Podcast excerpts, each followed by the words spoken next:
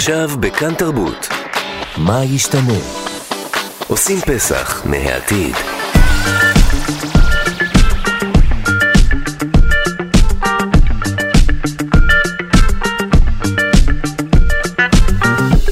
שלושה שיודעים. שלום לכם, אנחנו מה ישתנה, ספיישל סדר פסח 2031 של שלושה שיודעים. בשעה הקרובה ננסה לברר איך ייראה סדר הפסח שלנו בעוד עשר שנים, ובניסוח יותר הגדתי, איך ישתנה הלילה הזה. האם נגיע לסדר באמצעות מכוניות אוטונומיות? האם נאכל אוכל מודפס בתלת מימד שמותאם אישית למיקרוביום שלנו? אולי בכלל נערוך את הסדר במאדים? העורך שלנו הוא רז חסון, המפיקה היא אלכסנדרה לויקר. על הביצוע הטכני, די.ג'י אלון מקלר, תודה רבה ליגאל שפירא שמלווה אותנו. בואו נתחיל. Thank you.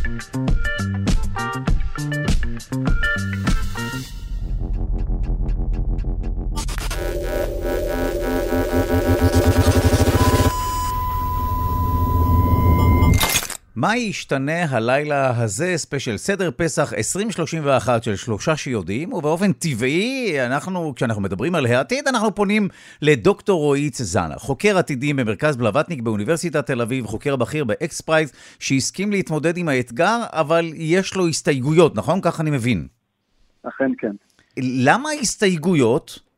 תראה, אה, בעצם אה, ביקשתם ממני לדבר על איך ייראה ליל הסדר ב-2030, אבל אה, בעצם בעצם לתת תחזית. העניין הוא שתחזיות לעתיד משקפות הרבה פעמים את הערכים, את הרצונות של התקופה שבה הן הופקו. נוסטרדמוס ניסה לנבא את העתיד במאה ה-17, חזה בעיקר אסונות טבע ומלחמות בין נוצרים למוסלמים. ואנחנו, אין, אין ספק בכלל שהלך הרוח, המחשבה, ה mindset השתנו עד לליל הסדר ב-2030, והשאלה היא רק באיזה צורה הם ישתנו.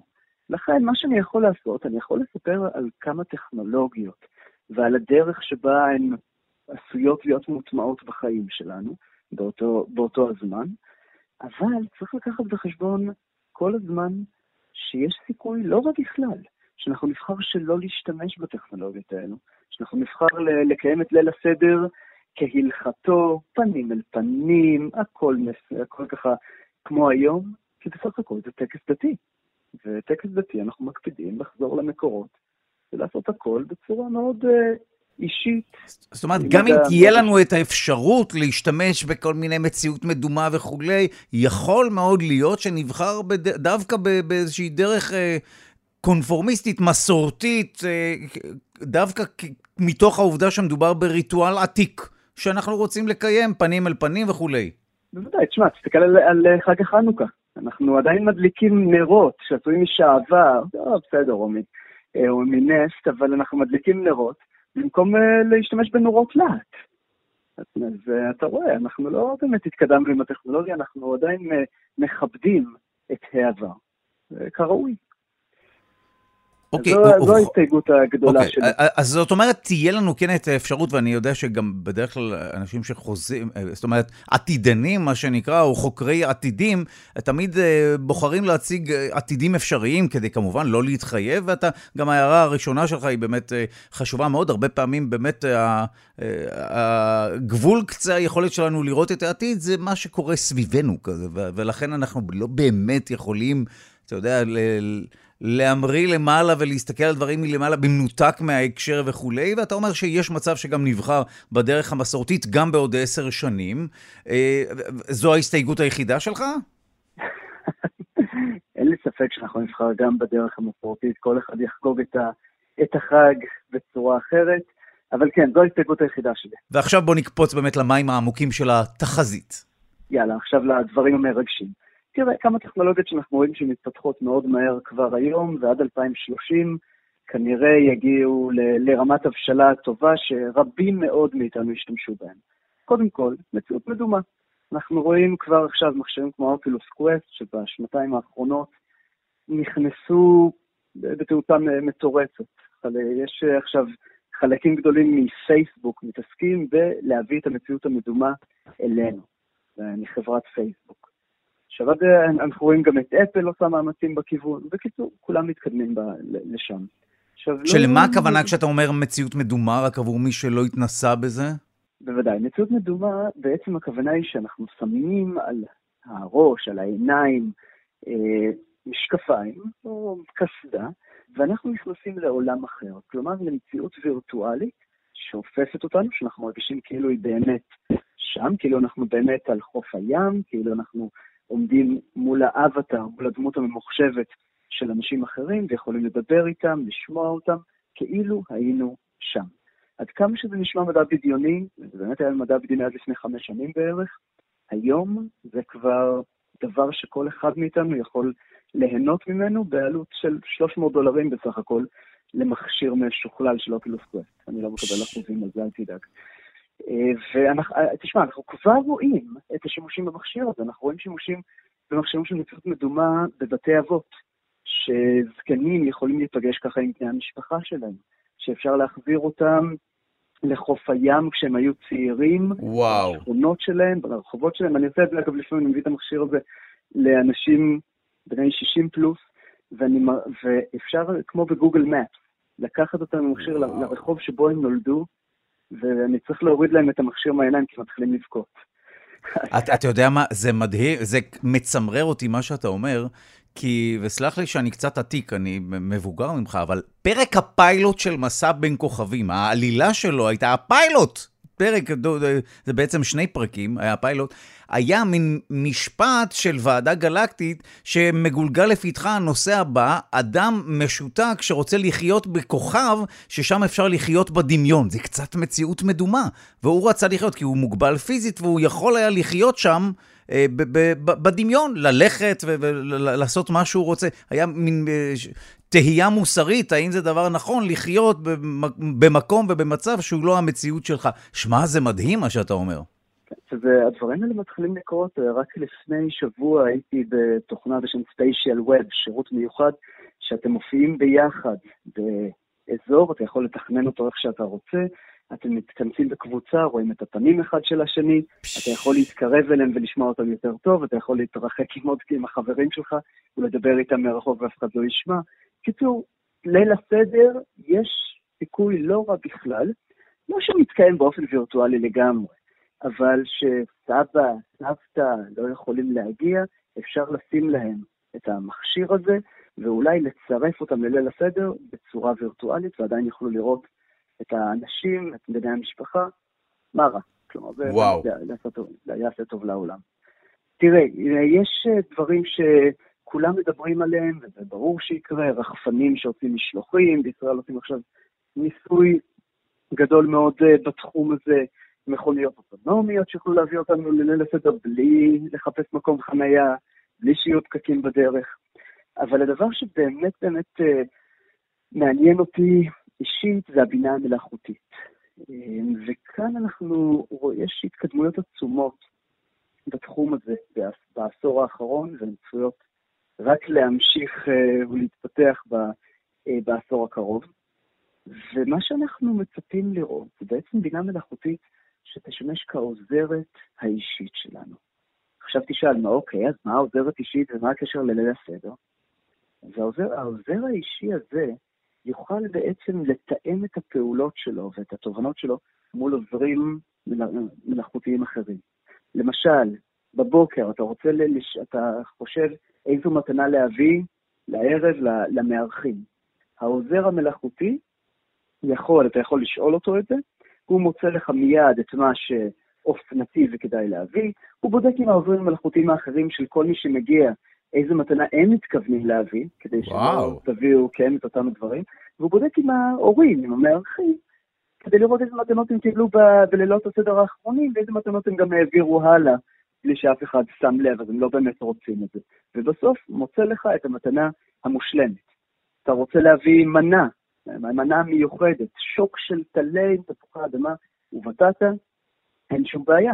הוא הולך ובודק, קודם כל כמובן מוצא לך את המתכון והכל, אבל הוא הולך ובודק גם אם אף אחד אחר לא מביא את המנה הזו, וככה הוא מוודא שהכל... אני, שלא אני רק מאוד מקווה שבעוד עשר שנים כבר יאכלו שוק של טלה מודפס וכולי, ויפסיקו להתעמר בבעלי החיים, אבל שוב, מי יודע? האם... למרות ששוב, אנחנו כן, כן חיים במגמה כזו של בשר, אה, לשמחתי, באופן אישי, מלאכותי.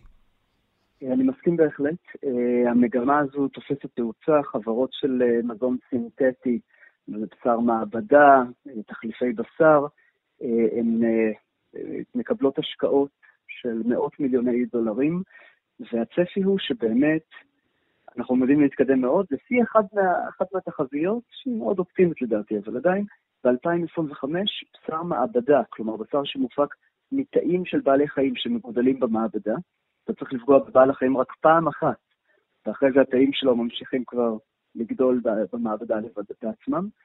לפי הערכות, בשר מעבדה יגיע לשוויון מבחינת אה, העלות עד 2025. וואו. טוב, זה באמת יהיה Game Changer, וגם שלא לדבר גם על ההשלכות הסביבתיות וההומניות, המוסריות וכולי. אני מוכרח להודות שזה משהו שאני מחכה לו. כן, אוקיי, עכשיו תשמע, השוק של אפי קרס, אני לא חושב שעדיין יהיה לנו, לא, לא בשלב הזה, אבל המבורגרים, סטייקים, שניצלים, עוף, הדברים, ואפילו דגים, בהחלט יכול להיות שאנחנו נוכל כבר לראות עד 2030, ושאפשר יהיה גם להביא אה, לליל הסדר, ונשאלת השאלה כמובן, האם זה כשר, האם זה באמת בשרי, אבל אם זה לא בשרי, ואנחנו יכולים להביא את זה לליל הסדר, אז אולי נוכל גם סוף סוף ליהנות מקינוחים חלביים בסוף האירוע. שמע, מעניין. אה, שוב, אם זה משהו שהוא מודפס והוא מלאכותי, אה, אלא אם זה באמת, ככל הנראה, אם זה באמת אה, במקור מתאים אמיתיים, אני חושב שזה יהיה בשרי, אבל שוב, זה צריך לגלגל את זה לפתחם של אנשי ההלכה, שההלכה המתעדכנת תתמודד עם הסוגיות, שאלה יפה. תראה, מה זה טעים בסך הכל? זה, זה בועות, שאני עכשיו עושה עוול נוראי לביולוגיה, אבל בסך הכל זה כזה DNA עם חלבונים בתוך תאים. מה ההבדל בין תא של צמח לתא של בעל חיים. האמת, שאלה מצוינת. ברור, אוקיי. אבל uh, האם הם באמת כאלה גדולים, שזה מבדיל בין הכשרות? אלוהים יודע. ממש אלוהים יודע. הרבנים יודעים, זו הגדרה יותר טובה. עוד, uh, uh, עוד דבר שהבינה המלאכותית תוכל לעשות, ואנחנו כבר עכשיו רואים את זה, היא מתחילה להיות יצירתית, יותר יצירתית מבני אדם. אה, והמשמעות היא שכשתרצה לבוא לליל הסדר, אתה יודע, אנחנו מלבישים את כל הילדים בבגדים הכי יפים, כולם מתגנדרים, היא תוכל גם להמליץ לך איזה בגדים ללבוש, איזה צבעים להתאים. בקיצור, באיזשהו מקום היא, מאר, היא מארגנת את כל ליל הסדר ב-2030. ככה שבעלי הבית צריכים לעשות הרבה פחות עבודה, והאנשים שמגיעים צריכים להגיד שזה הרבה פחות מחשבה. הבינה המלאכותית מציעה להם אפשרויות, והם רק צריכים ללחוץ כן, לאשר אחת או שתיים מהאפשרויות האלה ונגמר הסיפור. אז זה ליל סדר שבעצם כבר מתחיל להיות מנוהל אה, על ידי הטכנולוגיה. עכשיו, אם אתה רוצה, אנחנו יכולים גם לדבר על ליל הסדר ההפוך. זה ליל הסדר, נקרא לו הטבעי. זאת אומרת שיש, שזה עתיד אחר שאולי נבחר בו מה, לחגוג באופן המסורתי, כפי שהזכרת בתחילת השיחה? כן, תרחיש אחר לגמרי. ואתה יודע, אפשר לעשות את ההשוואות האלה מאוד מאוד בקלות. אני הולך לסופר כדי לקנות את הטלה המסכן הזה, שצריך להרוג אותו ולוותר אותו. יש פקק בדרך, אני מחכה שעה בתור לקצבייה, כי ככה זה הדברים עובדים, עוד פקק, חוזר. מתחיל לבשל את העסק הזה, הבית מלא בעשן, כאן השוק עלה בלהבות, סיבה לא לגמרי ברורה. אנחנו הולכים, הולכים, נוסעים באוטו אה, לשם, לוקח זמן, יש פקקים, שוב, מחפשים חנייה, לא מוצאים, דופקים איזה אוטו מאחורה, ומגיעים סוף סוף לבית של המארחים, נותנים להם את אותה מתנה שכולם נתנו להם, והם, והם יעבירו את זה הלאה אה, די מהר, ומראים להם את שוק הטלה המסכנה והצרופה הזאת, ומגלים שכולם הביאו גם כן את אותה מנה בדיוק. אז כשאתה מסתכל ככה... זהו, נשמע שבחרת כבר את העתיד שאתה אוהב. כן, אה? אני, אני בחרתי באיזה עתיד אני מעדיף לחיות, אבל צריך שוב להדגיש, מה, ש, מה שנכון, כנראה, זה לתת גם את הכבוד לעבר. אי אפשר להסתכל על העתיד בלי להסתכל גם על העבר. אנחנו בעצם חוגגים כאן אולי לא מאורע אה, היסטורי, כי אני לא, לא מאמין במיוחד לעדות המסוימות האלו, אבל אנחנו כן חוגגים אירוע שיהודים חגגו אותו במשך אלפיים שנים ויותר, ובמצב כזה אפשר גם לעשות קצת כמו בעבר, ולשלב גם כמה מהטכנולוגיות החדשות, אבל לזכור שמה שחשוב באמת וביום הזה זה לחשוב גם על העבר, על מה שהיה, וגם על ההווה, להתחבר לבני המשפחה שלנו, בלי צורך במציאות מדומה, בלי צורך במציאות רבודה, בלי להסתכל על בשר מעבדה, פשוט להיות ביחד וליהנות זה מחברתו של זה. טוב, אני מקבל את הסיפה של הדברים כאילו זו נזיפה בעתיד שאני בוחר בו, אבל בסדר גמור. ידענו ש... ששווה לפנות אליך אה, אחרי השיחה הזאת, תודה מעומק הלב שדיברת איתנו. דוקטור רועי צזנה, חוקר עתידים ממרכז בלווטניק באוניברסיטת תל אביב, חוקר בכיר ב XPRIZE, שהנה, הסכים להתמודד עם האתגר הזה. תודה רבה. תודה וחג שמח.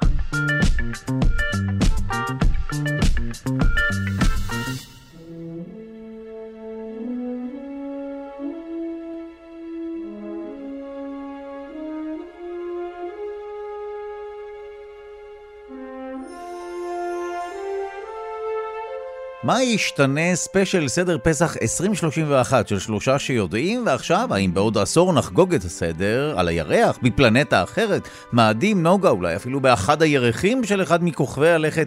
שלום לדוקטור רעות צורק אברמוביץ', אסטרוביולוגית, חוקרת במחקר ופיתוח מדבר וים המלח, שלום. שלום, שלום. אז מה יקרה בעוד עשר שנים, והאם הטיסות לחלל, לירח, לפלנטות אחרות, תהיינה נגישות גם לנו? כן, כן, הן בהחלט תהיינה נגישות גם לנו. אה, טיסות לגובה של 80 קילומטר גובה יהיו בהחלט נגישות לעשירי העם בכל מקרה, וטיסות לתחנת החלל הבינלאומית אה, יהיו אה, כנראה נגישות עדיין רק למיליארדרים. אבל תקשיב, עולם ומלואו ייפתח בפנינו בכל הנוגע לירח, ויכול להיות שפשוטי העם כמוך וכמוני נוכל להגיע לירח. טוב, בהתחלה נעלבתי כשאמרת כמוך, אבל אמרת כמוני, אז אה, נרגעתי. אבל אה, אה, איך את מסבירה את זה? זאת אומרת, למה זה לא קרה עד עכשיו, ומה ה-game changer? מה, מה השינוי הדרמטי? השינוי, תשמע, זה, זה הרבה מאוד תהליכים, את חלקם אני לא מבינה בעצמי, אבל תכלס, קודם כל פיתחנו בעשורים האחרונים טכנולוגיות יותר זולות בשביל להטיס מטענים לעבר אה, החלל, זה לא משנה כרגע אם החלל זה תחנת החלל או הירח או מאדים, הורדנו את העלויות ב-50%, זה כבר התחלה מעולה. אה, והדבר השני הוא זה שאני לא יודעת אם שמת לב, אבל מסתובב המון המון כסף בעולם. ופתאום יש לך הרבה יותר אנשים עם כסף שיכולים להשקיע בחלל, והם אוהבים את החלל והם רוצים לראות את עצמם שמה חיים ועובדים, אז, אה, אז גם יותר כסף, גם יותר השקעות וגם, אה, וגם פשוט עלויות יותר נמוכות מאפשרות פתאום את זה לחלום, אה, לחלום הזה להגיע יותר לקרקע המציאות עבור, עבור רובנו האמת היא, כן. זאת אומרת שבעוד עשר שנים כן אפשר יהיה לחגוג, לא יודע מה, להיות ליהנות מבית מלון אה, על הירח או בירח, אה, ככה את מעריכה. עוד עשר שנים, אנחנו נאמת אותך כמובן עם התחזית בבוא היום. כן, כן, אתם תתקשרו אליי ל-four seasons שלי, שכשאני אהיה בירח ותרצו לדעת איך מזג האוויר עבור פסח, בסדר גמור. אה, אני לא חושבת שיהיה מלון, אני לא מכירה אף פרויקט שמשלב עדיין מבחינה מסחרית מלונות. זה לא שלא היו דיבורים עם המריות ועם ההילטון, יש יופי של צילומים ותוכניות ואיורים והדמיות לאיך ייראה מלון כזה משגע על הירח ואיך נוכל לחגוג את פסח כולנו שמה, אבל תכלס זה ממש שום דבר עוד לא בביצוע. מה שכן כנראה יהיה בעוד עשר שנים, זה בוודאות יהיה לפחות, אה, לדעתי, יהיה איזושהי תחנת בסיס אחת או שתיים, אחת של האמריקאים, אחת של הסינים, ויהיה לנו שמחה וששון בירח. ובין האמריקאים אולי יהיו גם יהודים, ואז הם יחגגו את פסח, ואז אנחנו נצטרך לשאול אותם הרבה שאלות, כי אתה יודע, זה חשוב, פסח בירח, זה הדבר החשוב, לא? אה, כן, אנחנו, אנחנו דיברנו עם דוקטור ג'סיקה מאיר, שהיא רק אומנם מהצד של האבא, למרות ששוב, הלכתית זה לא נחשב ליהודי וכולי, אבל אנחנו, אנחנו מתרגשים מכל סממן יהודי וחגיגה של חגים כמובן, ודאי בתחנות חלל ו, ובירח. מה דעתך על, אה, אולי נרחיק לכת ונדבר על כוכבי לכת אחרים? הרי אני מוכרח להודות שאני מאוד מאוד אתרגש כשכף רגל אנושית תנחת במאדים. זה נשמע לי באמת... מדע בדיוני, לא, גם הירח, אבל, אבל זה לגמרי, קל וחומר. אם אנחנו אה, מסתכלים על אה, כרגע מה קורה בעולם, אז יש לנו את היזם המפורסם אילון מאסק, היזם והמייסד של SpaceX, הוא לא המנכ"ל כרגע, אבל הוא עדיין מאוד אקטיבי שם בכל מה שקשור, והוא מדבר על תאריכים כמו 2023-2024 לשים צוות אנושי על הירח, והוא עדיין מדבר על תאריכים באזור 2037 לשים אנשים על מאדים. ואני מוכרחה להגיד לך שזה ממש קשה להאמין, אבל זה כנראה, הירח כנראה הולך לקרות, אם לא ב-2024 אז ב-2028 נשים אנשים שם, והמאדים באמת שאני לא יודעת איך יפתרו את כל הבעיות הטכנולוגיות והפיזיולוגיות והבריאותיות, אבל תחשוב רגע, רגע אחד, איפה היית מחביא את האפיקומן על מאדים? בכלל בגלקסיה, ביקום, נשמע שהשמיים הם הגבול, תרתי משמע בכל מה שקשור למנהג עם האפיקומן. אני כבר יודעת איפה הייתי מחביאה את האפיקומן אם הייתי עכשיו על מאדים. תגלי לנו. אני הייתי מחביאה אותו על ההליקופטר, Ingenuity. אה, הוא שכבר שם. ההוא שכבר שם, אם הייתי עכשיו שם, אז הייתי עכשיו שם, יחד עם הרוברים ויחד עם המסוק, ואולי היה לי עוד איזה כל מיני הליקופטרים ורחפנים שונים. אני הייתי בוחרת לשים אפיקומן ברחפן, אני חושבת שזה היה מאוד אה, זה קצת מרושע, אבל. זה קצת מרושע. מרושע מאוד. מרושע מאוד, אתה מחפש. נכון, אבל זה כל היופי, שמישהו אחר מחפש את האפיקומן. לא, לגמרי, אבל את קצת סקפטית בכל מה שקשור למאדים, זה נשמע יותר מדי, נכון? מה, רגליים אנושיות על מאדים? כן, זה נשמע... זה, זה, זה, זה תלוי בהרבה גורמים. אני מוכרחה להגיד שאילון מאסק מאוד מרשים אותי ומרשים מאוד גורמים בנאסא ובתוכניות חלל אחרות אה, לגבי קצב ההתקדמות הפנומנלי של החברות שלו ואיך שהוא מטפל בכל האתגרים הטכנולוגיים המאוד משמעותיים שיש בכל הסיפור הזה. הוא כבר בערך כל שבועיים מוציא בעצם אה, חללית שלמה לכן השיגור, משגר אותה, משגר אותה לגובה של 30 אלף רגל, וכל פעם לומד מהטעויות. עכשיו, מדובר במפלצת של דבר, אוקיי? באמת, משהו, כמה טונות טובות, נראה ענק ועצום. לאחרונה קריסטינה קוך, החברה של ג'סיקה מאייר, פרסמה בדיוק סלפי בטוויטר שלה, כשמאחוריה אה, נמצא ה Starship הזאת, כי הם מתחילים להתאמן על זה וכל זה, שזה סממן מאוד חיובי. ותקשיב, היום או מחר היה אמור להיות עוד פעם אה, שיגור אה, ניסיון של ה Starship שלהם, של הסריה מספר 11, אה, אם אני לא טועה, וזה נדחה פשוט לשבוע הבא, כנראה ליום שני. וזה פשוט פנומנלי, והוא אוטוטו גם מתחיל לעשות שיגורים של הטיל הכבד שאיתו הוא רוצה להגיע למאדים. הקצב התקדמות הזה זה קצב שלא נראה מעולם באטמוספירה שלנו ובכדור שלנו. אז מצד אחד אתה אומר, לא יכול להיות, כי בראש יש לנו נורא חזק את נאס"א ו-60 שנות חלל, ועד שהגיעו לירח, ו-50 שנה אנחנו כבר לא שם. ומצד שני, יש לך פה מישהו שהוא יזם אה, מאוד ממולח, עם הרבה מאוד כסף, הרבה מאוד יכולות, שמצליח לעמוד ביעדים שנותנים לו. תשמעי, בכל פעם שאני רואה את אחד הטילים שלו או שלהם נוחת בחזרה, זה נראה לי מדע בדיוני. מדע בדיוני, מדע בדיוני. אני משתמשת לגמרי כל הזמן בצילומים האלה ובגיפים, יש המון גיפים של הדברים האלה, וכשזה נוחת זה פשוט נראה כזה, אה, כל הקהל עושה כזה ככה, וואי. ואני מנסה להגיד להם, לא, זה לא סרט הוליוודי, הבן אדם המציא את הטכנולוגיה, אה, בדק אותה, שילם על זה הרבה מאוד כסף בדם, יזע ודמעות, אבל עשה את זה. ועכשיו יש טילים בגדלים שונים שיודעים לחזור לכדור הארץ ולנחות איפה שהוא רוצה שהם ינחתו, יש לו אסדות שנמצאות בלב ים. זה מטורף. מטורף לגמרי. לסיום, אליהו הנביא יגיע גם לירח וגם לכוכבי לכת אחרים, או שזו שאלה הלכתית וצריך להפנות אותה לאנשי הלכה ולא לאנשי אה, אה, אסטרוביולוגיה? אני, קודם כל, אני, תמיד אפשר להשאיר כיסא ריק. הכי חשוב זה להשאיר את הכיסא ריק, ולא להשאיר את האיירלוק פתוח. איירלוק פתוח אומרת, לא יכול 아, לקרות, אוקיי, אוקיי. זה לא יכול, אי אפשר להשאיר את האיירלוק פתוח. זה כבר תחום הבטיחות גם, אוקיי. זה תחום הבטיחות, ובסך הכל אליהו הנביא אנחנו רוצים שיבוא ויגיע בשלום. אני בהחלט חושבת, כי אחד התחומים שמתפתחים בכל הסיפור הזה, זה מה שנקרא, אה, נקרא לזה 3D projection, או הדמיות אה, תלת מימד. אה, כדי לעזור לאנשים שתקועים במקום יחסית מאוד מרוחק לכדור הארץ, ולעזור להם לחיות שוב את החיים שלהם, ושהם יהיו שמחים ומבחינה פסיכולוגית מאוד אה, אה, אקטיביים וחיוביים. הרעיון הוא לעשות בעצם סוג של הדמיה בתוך התא שבו הם נמצאים, של דברים שהם אוהבים מכדור הארץ. אז לגמרי נוכל לעשות הדמיה של ליל הסדר עם המשפחה שלנו, ועם אליהו הנביא, ואם תרצה גם להביא דרקון, תוכל להביא דרקון, ואם תרצה להביא מישהו אחר, תוכל לעשות מישהו אחר, אבל יהיה לך מאוד כיף. כמובן, להבדיל אלפי הבדלות, דרקון, אבל גם אליהו הנביא. וואו, טוב, נתת בנו תקווה, וכמובן נאמת אותה חזיתית עם התחזית הזו, ואני מקווה שלא נביך אותך בעוד עשור, כשנעשה עדיין אה, את אה, הסדר בבת ים, בנתניה, פתח תקווה, תל אביב וכולי. תודה מעומק הלב, אה, דוקטור אהוד צורק אברמוביץ', אסטרוביולוגית, חוקרת במחקר ופיתוח מדבר וים המלח. תודה וחג שמח. חג פסח שמח וטעים לכולם.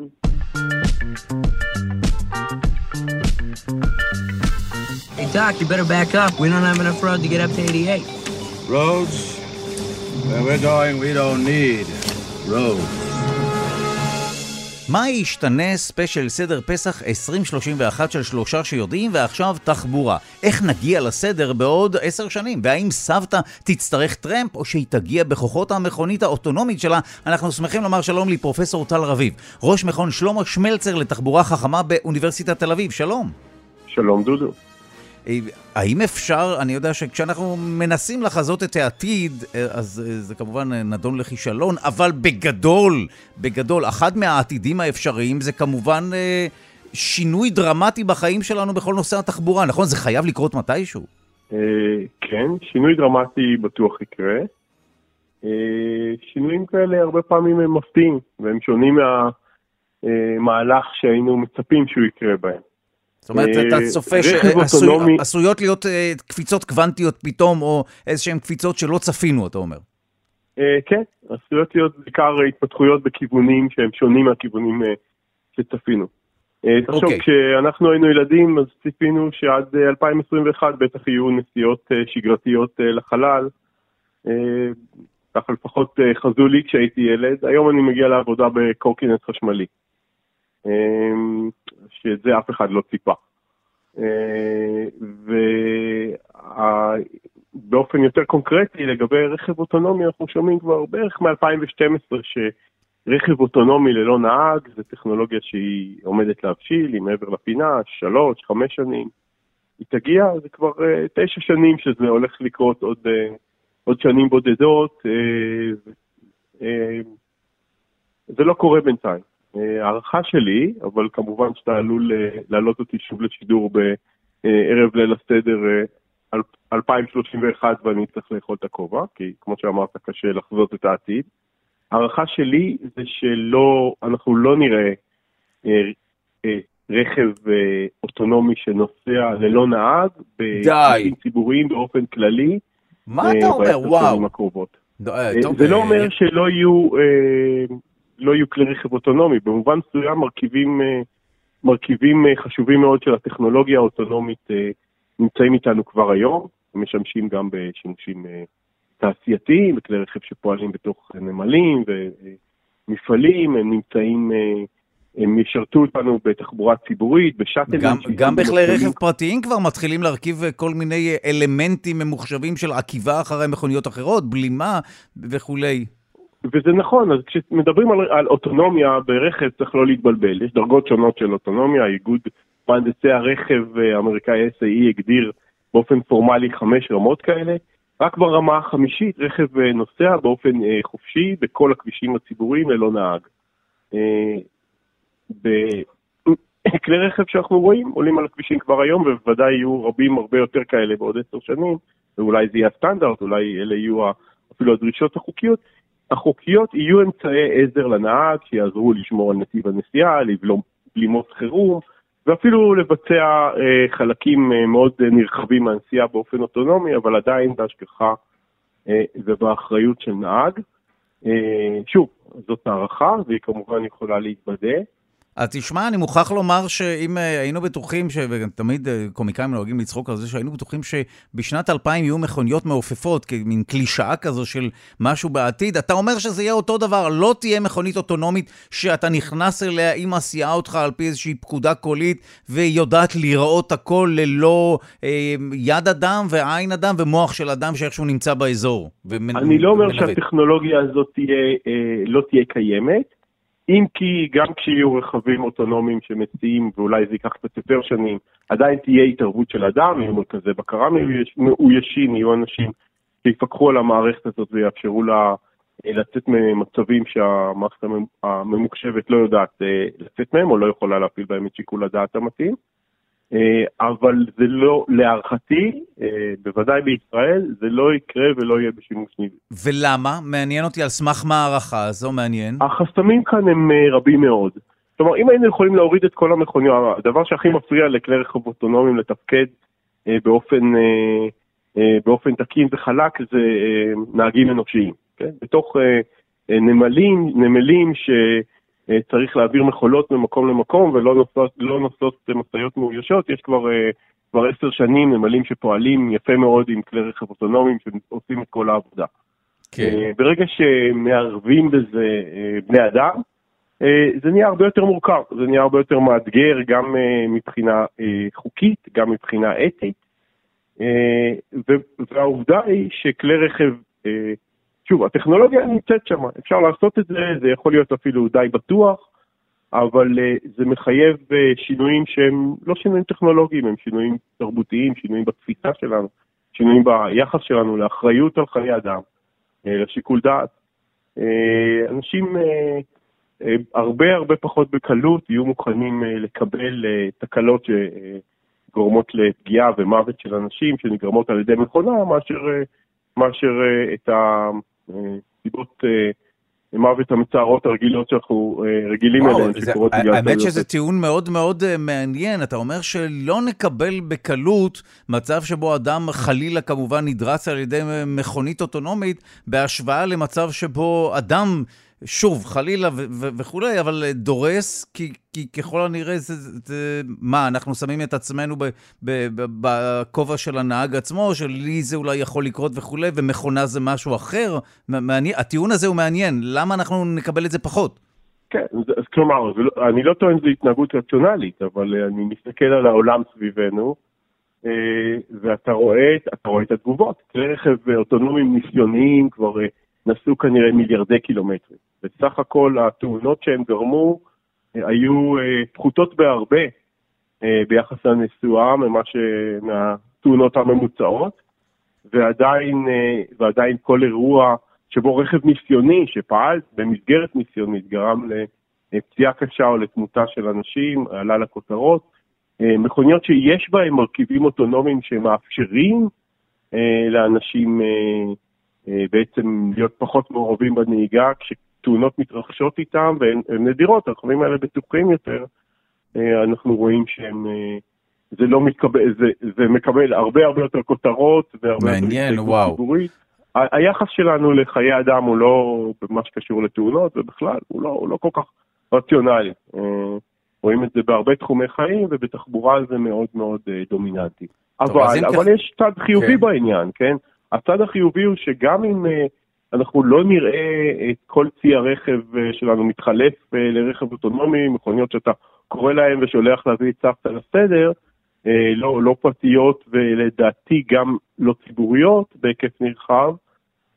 אנחנו כן נראה הרבה מאוד מרכיבים של אוטונומיה שמשמשים להקטנת תאונות הדרכים, להקטנת הקושי והעומס על הנהג.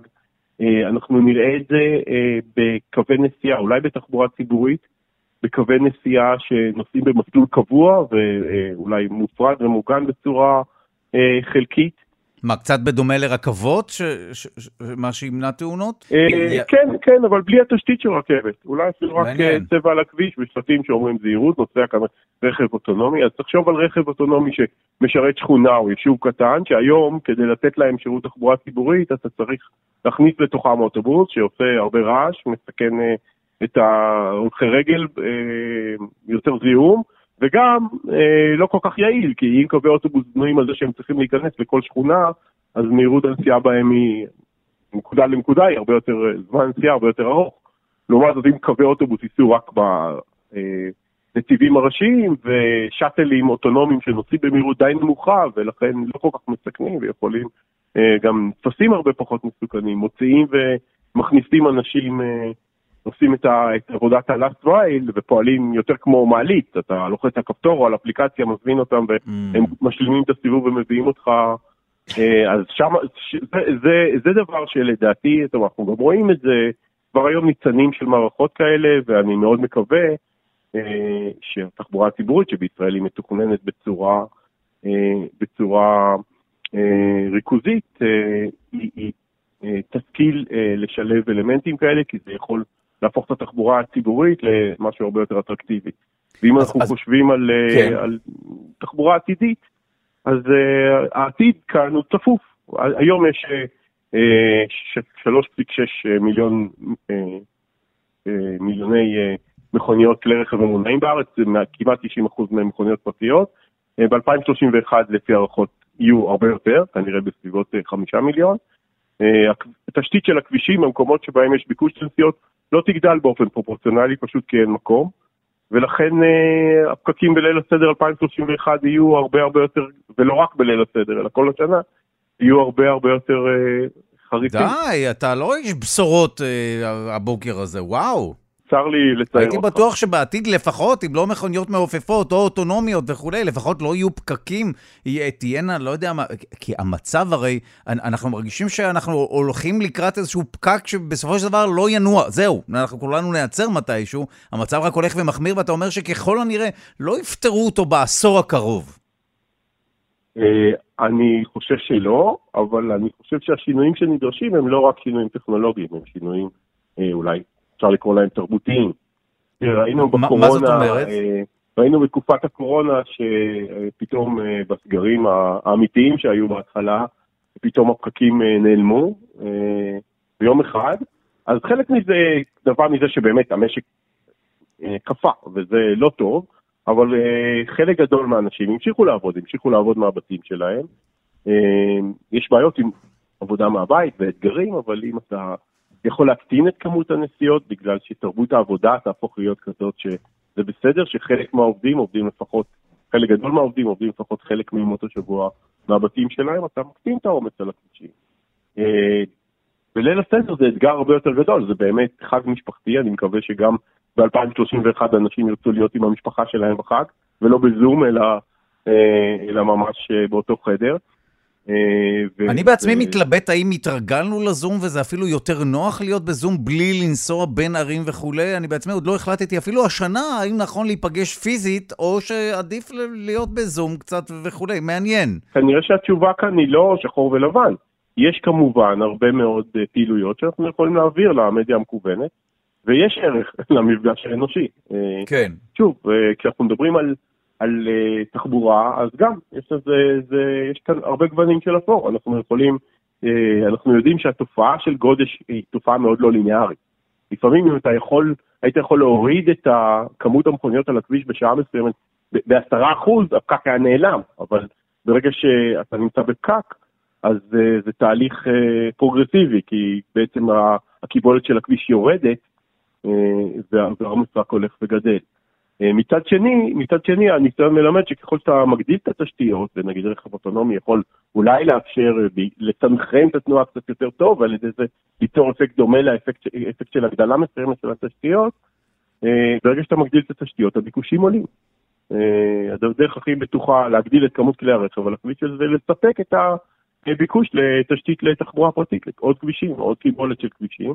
אה, וזה יקרה, זה ודאי יקרה, רמת המינוע ממשיכה לעלות, עלתה אפילו השנה במידה רבה בכמה אחוזים, והיא תמשיך לעלות כל שנה, והאוכלוסייה, רמת המינוע, כלומר כמות כלי הרכב אה, לאלף נפש, והאוכלוסייה הולכת וגדלה בישראל אה, בקצב גבוה מאוד, אז אין כאן, אין, ואין פתרונות פלא, השטח לא גדל, הערים, האוכלוסייה הופכת להיות יותר עירונית, היא יושבת יותר בצפיפות, ואם לא נקטין את הנסיעות שלנו ונשנה את ההרגלים שלנו של הנסיעה, בעיקר נקטין את הנסיעות במכוניות, בכלי רכב פרטי, אנחנו לא, אנחנו לא נצא מהפקקים. אה, זאת אומרת, גם הטכנולוגיה... הפתרונות לא- שהטכנולוגיה תספק וגם ההשקעות כן. בתשתית, במקרה הטוב יצליחו למתן את העלייה.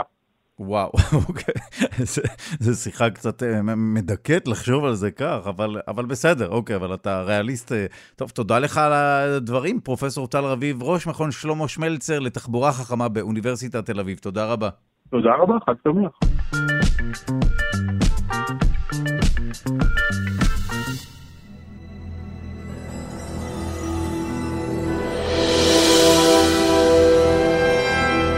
מה ישתנה? ספיישל סדר פסח 2031 של שלושה שיודעים, ועכשיו איך בינה מלאכותית תשדרג את הסדר שלנו. אנחנו שמחים לומר שלום לדוקטור נאוה שקד, ראש המחלקה ללימודים רב-תחומיים במכון הטכנולוגי חולון HIT ומומחית לבינה מלאכותית. שלום. שלום וברכה. אז איך בכלל אה, AI או בינה מלאכותית בכלל קשורה לאותו ריטואל שאנחנו מקיימים כבר מאות ואלפי שנים?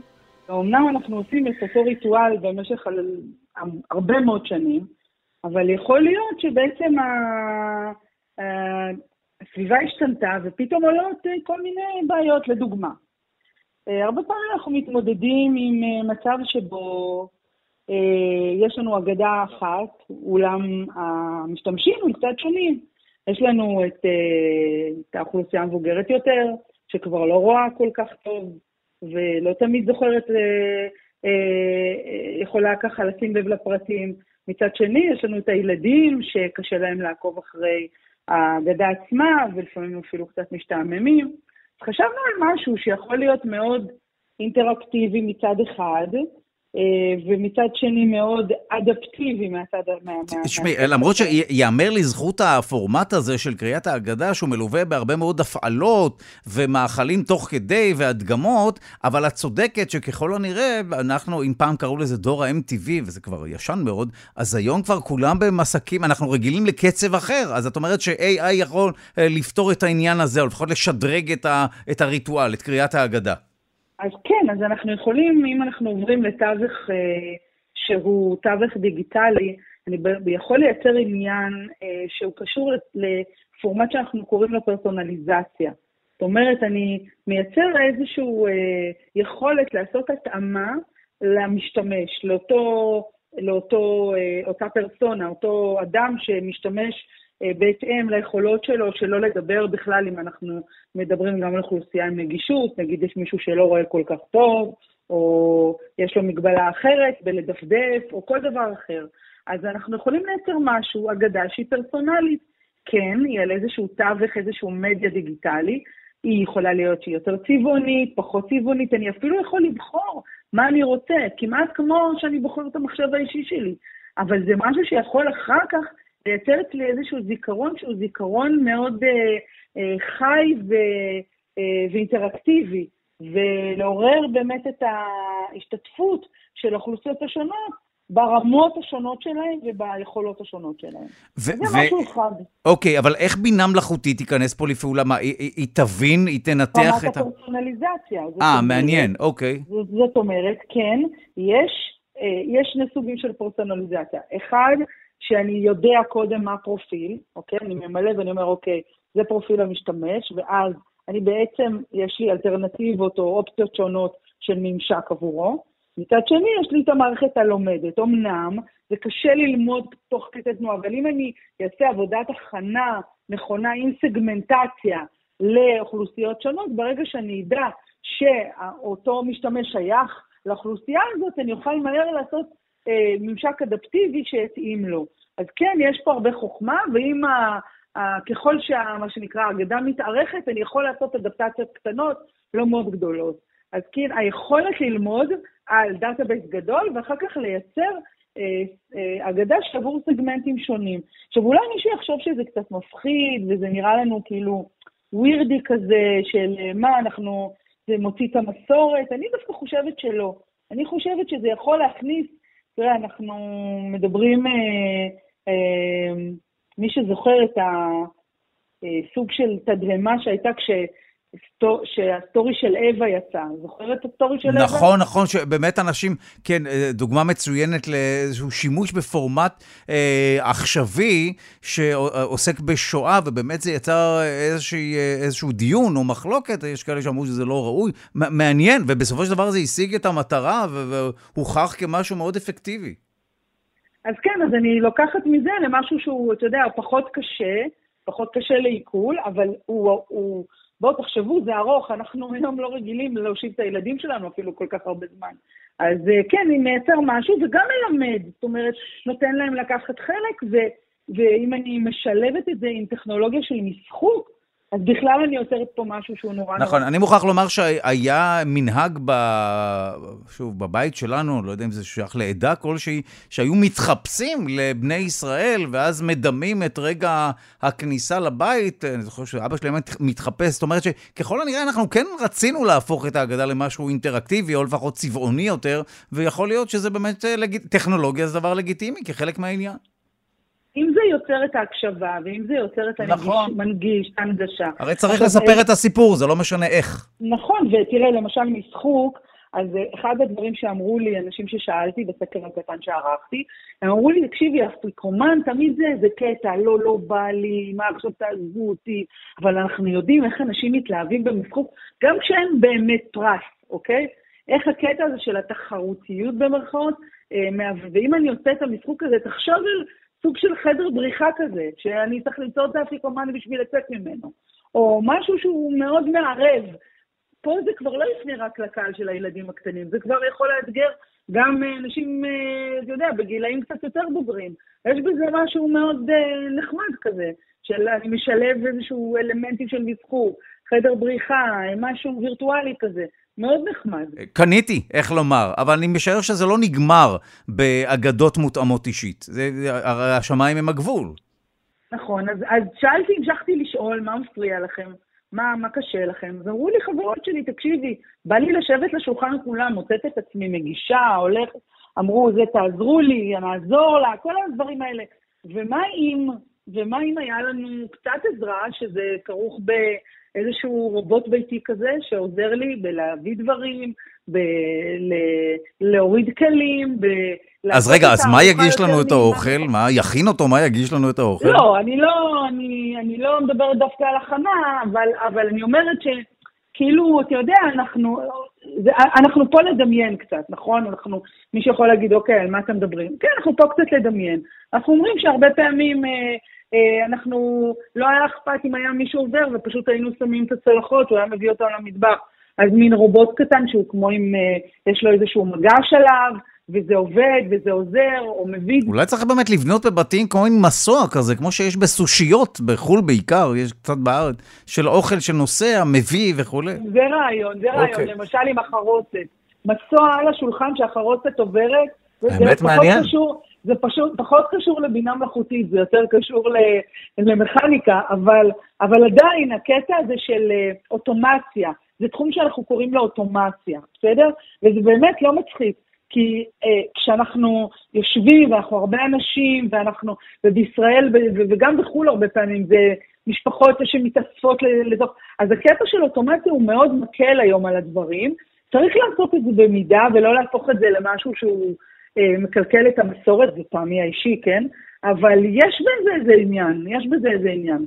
מעניין. עכשיו, אה, את אה, הדלקת מאוד כשהזכרת את כל עניין הבינה המלאכותית והאגדות. אני סתם מנסה לדמיין כמי שגדל על הסרט, אה, עשרת הדיברות, שהיה סרט קולנוע הוליוודי גדול מהחיים, משהו מטורף, שמבחינתנו זה היה, זה היה המציאות. זאת אומרת, ממש חווינו את זה כי כך יצאנו ממצרים, אז השאלה אם לא כבר, אם כבר הולכים על טכנולוגיה, בכלל להפוך את האגדה, שזה סיפור מדהים, והוא גם מטאפורה לשחרור אישי של כל אחד מאיתנו. מהכבלים ו- וכולי, האם לא להפוך את זה למין משהו ש- שנוכל ליהנות, לא יודע מה, נראה אותו במשקפי תלת מימד, או נהיה חלק נכון, ממנו? נכון, אז הנושא של מציאות מדומה, VR, virtual reality, אתה יודע מה, מה, מה על עוד משהו חשבתי ש, שהוא קשור אה, קצת לאוטומציה וקצת לפרסונליזציה? אתה מכיר את זה שקוראים את ההגדה וכל אחד רוצה, ואומרים, ועוברים כזה בסדר, וכל אחד קורא את ה... את החלק שלו. נכון, וואו, אתה מרגיש כזה שאתה קריין, וואו. או, לא בא לי, בא לי שסירי תקרא במקומי, או כאילו הקטע הזה שזה לא... שאני יכול פה לגוון, אני יכול uh, לדלג, אני יכול, אני בכלל לא יודע איפה אני נמצא, ופתאום מראים לי איפה אני נמצא. כאילו, mm. זה הופך את הכל להרבה יותר גמיש, הרבה יותר אדפטיבי. Uh, uh, uh, שוב אני אומרת, זה לא מתאים לכל אחד, כן? זה לא מתאים לכל אחד. זאת אומרת שבעוד עשר שנים, להערכתך, כן יהיה איזשהו שינוי דרמטי בסדר, וכן יהיה, ש... ככל הנראה, או עשוי להיות, שינוי אה, טכנולוגי שיהפוך את הערב הזה ל... לא יודע מה, לקצת יותר אינטראקטיבי, אולי יהיה לנו קצת יותר קל בהגשת המזון, אבל הריטואל עצמו והסיפור עצמו, אנחנו הרי חיים על סיפורים וכולי, וזו המטרה של, ה... של הערב הזה, אז הסיפור עצמו אה, יהיה בין היתר ישתמש או יעשו שימוש במסגרת הסיפור בשלל אטרקציות אה, טכנולוגיות? אני חושבת שאני נשענת על כל המחקרים שנעשו בשנה האחרונה, שבה בעצם קיבלנו את הקורונה ושינינו את כל הדרך שבה אנחנו מלמדים. מאוד עכשיו, נכון. עכשיו תראה, אני לא יודעת, אני לא יכולה להגיד, אני גם לא אתן ציונים, כן, אה, למערכות כאלה או אחרות, אבל אני יכולה להגיד לך שאנחנו באקדמיה המצאנו את עצמנו מחדש. ויצרנו אה, מרמת מערכי השיעור ושיטות של הנחלת ידע ומעורבות של סטודנטים ועבודת צוות שהיא וירטואלית, הגענו למקומות שאם היית שואל אותי ברצינות, לפני שנה, שנה וחצי, הייתי אומרת לך, בחיים לא יקרה. את אומרת שהתקופת קורונה הייתה קטליזטור או זרז מטורף ל, ל, באמת לטכנולוגיות האלה. אני יכול לספר לך גם בתחום הסטנדאפ כמובן, אבל כן, נכון. דברים הצליחו, למה זה שייך? זה שייך. כי גם פה יש לך איזה משהו ש, שנעשה במשך שנים אותו דבר, או אתה יודע, קצת בקצוות שינינו, אבל, אבל נעשה אותו דבר, כאשר העיקר היה הנחלת הידע. הנחלת הידע לא השתנתה, אנחנו מנחילים ידע. אני עוד פעם מדברת על האקדמיה, כי זה מה שאני אה, אה, אמונה עליו ויכולה להגיד, אוקיי? אנחנו המשכנו להנחיל את הידע, אנחנו לא ויתרנו, אנחנו לא הורדנו את הרמה. אנחנו פשוט מצאנו דרכים אחרות שמדברות, מתאימות גם למצב וגם לקהל היעד שלנו, איך להנחיל את אותו ידע בדרך אחרת, ואולי טוב. אפילו למנף את ה... כביכול את, את המצב שנכפה עלינו ל... לרתימה מסוג אחר. תודה מעומק הלב וחג שמח. אה, כמובן, דוקטור נאוה שקד, ראש המחלקה ללימודים רב-תחומיים, המכון הטכנולוגי חולון HIT, מומחית לבינה מלאכותית. תודה רבה. תודה לך.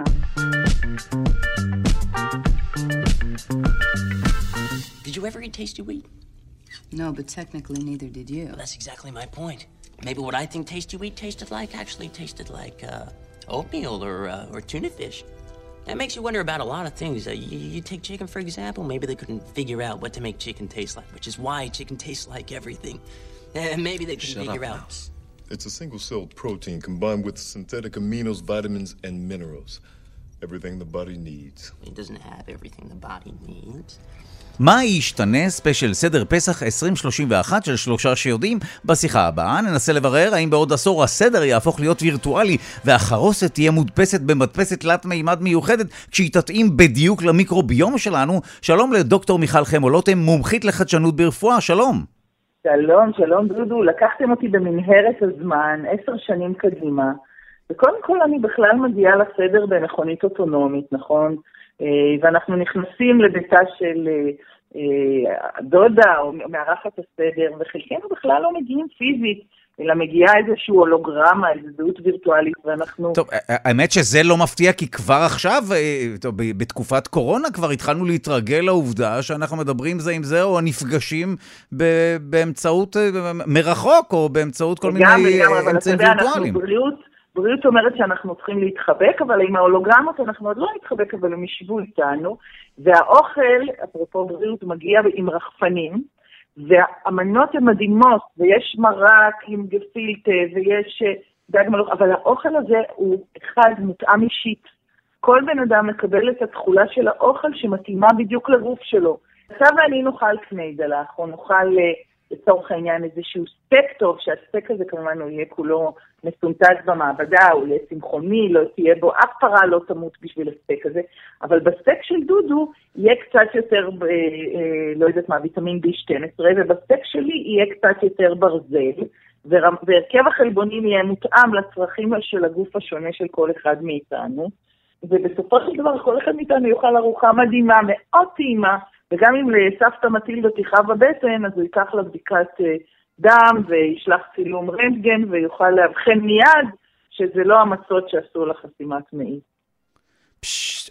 את באמת מאמינה שכך ייראה ליל הסדר בעוד עשר שנים? זה לא עוד הרבה זמן, עשר שנים, ולצערי כשהיינו בילדותי, בשנות ה-70-80, פינטזנו על מכוניות מעופפות ו- וכולי, עד עכשיו זה או, או, או, עדיין לא קורה. האם לדעתך כן אנחנו באיזושהי מהפכה מעריכית, אקספוננציאלית? היכולות הטכנולוגיות והמדעיות נמצאות פה.